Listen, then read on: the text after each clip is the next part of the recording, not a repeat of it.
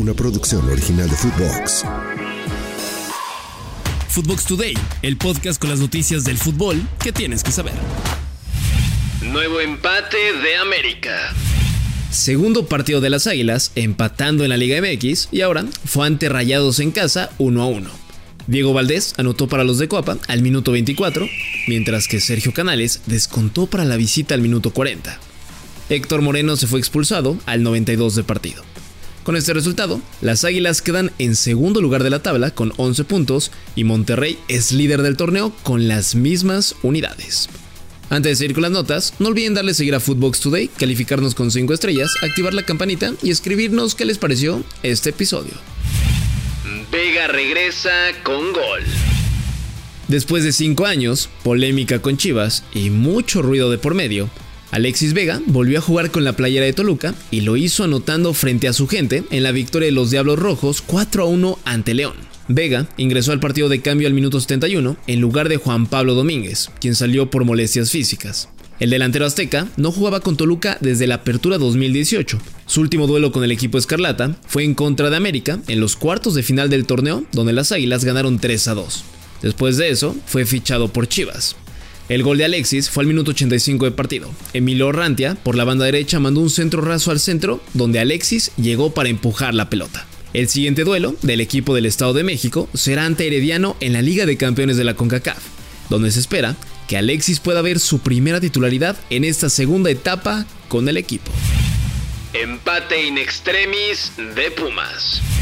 Jornada 5 y en un duelo de dobletes, Pumas le arruinó la fiesta a Tigres, empatando un 2 por 0 inicial en el volcán. Nico Ibáñez fue el goleador para los dirigidos por Ciboldi, anotando al 44 y al minuto 50 de penal. Guillermo Martínez fue el héroe de CU Pumas al 72 y al minuto 76 del duelo. Dos goles en 4 minutos. Con este resultado, los felinos son octavos de la tabla con 8 puntos, mientras que los regios son terceros con 11 unidades. Acá palabras, acá palabras de Gustavo Lema, técnico de Pumas, tras el partido. Eh. Sí, eh, la verdad una muestra de carácter eh, muy interesante, muy importante del equipo, contra un rival muy bueno, este, que tiene jugadores de mucha jerarquía, un técnico que me encanta, que siempre pone a sus jugadores por delante. Y, bueno, la, verdad es un equipo admirable en todos, en. Así que venir y estar perdiendo 2 a 0 y, poder hasta, hasta aspirar a dar la voltereta, este, como hubo una jugada después del 2 a 2.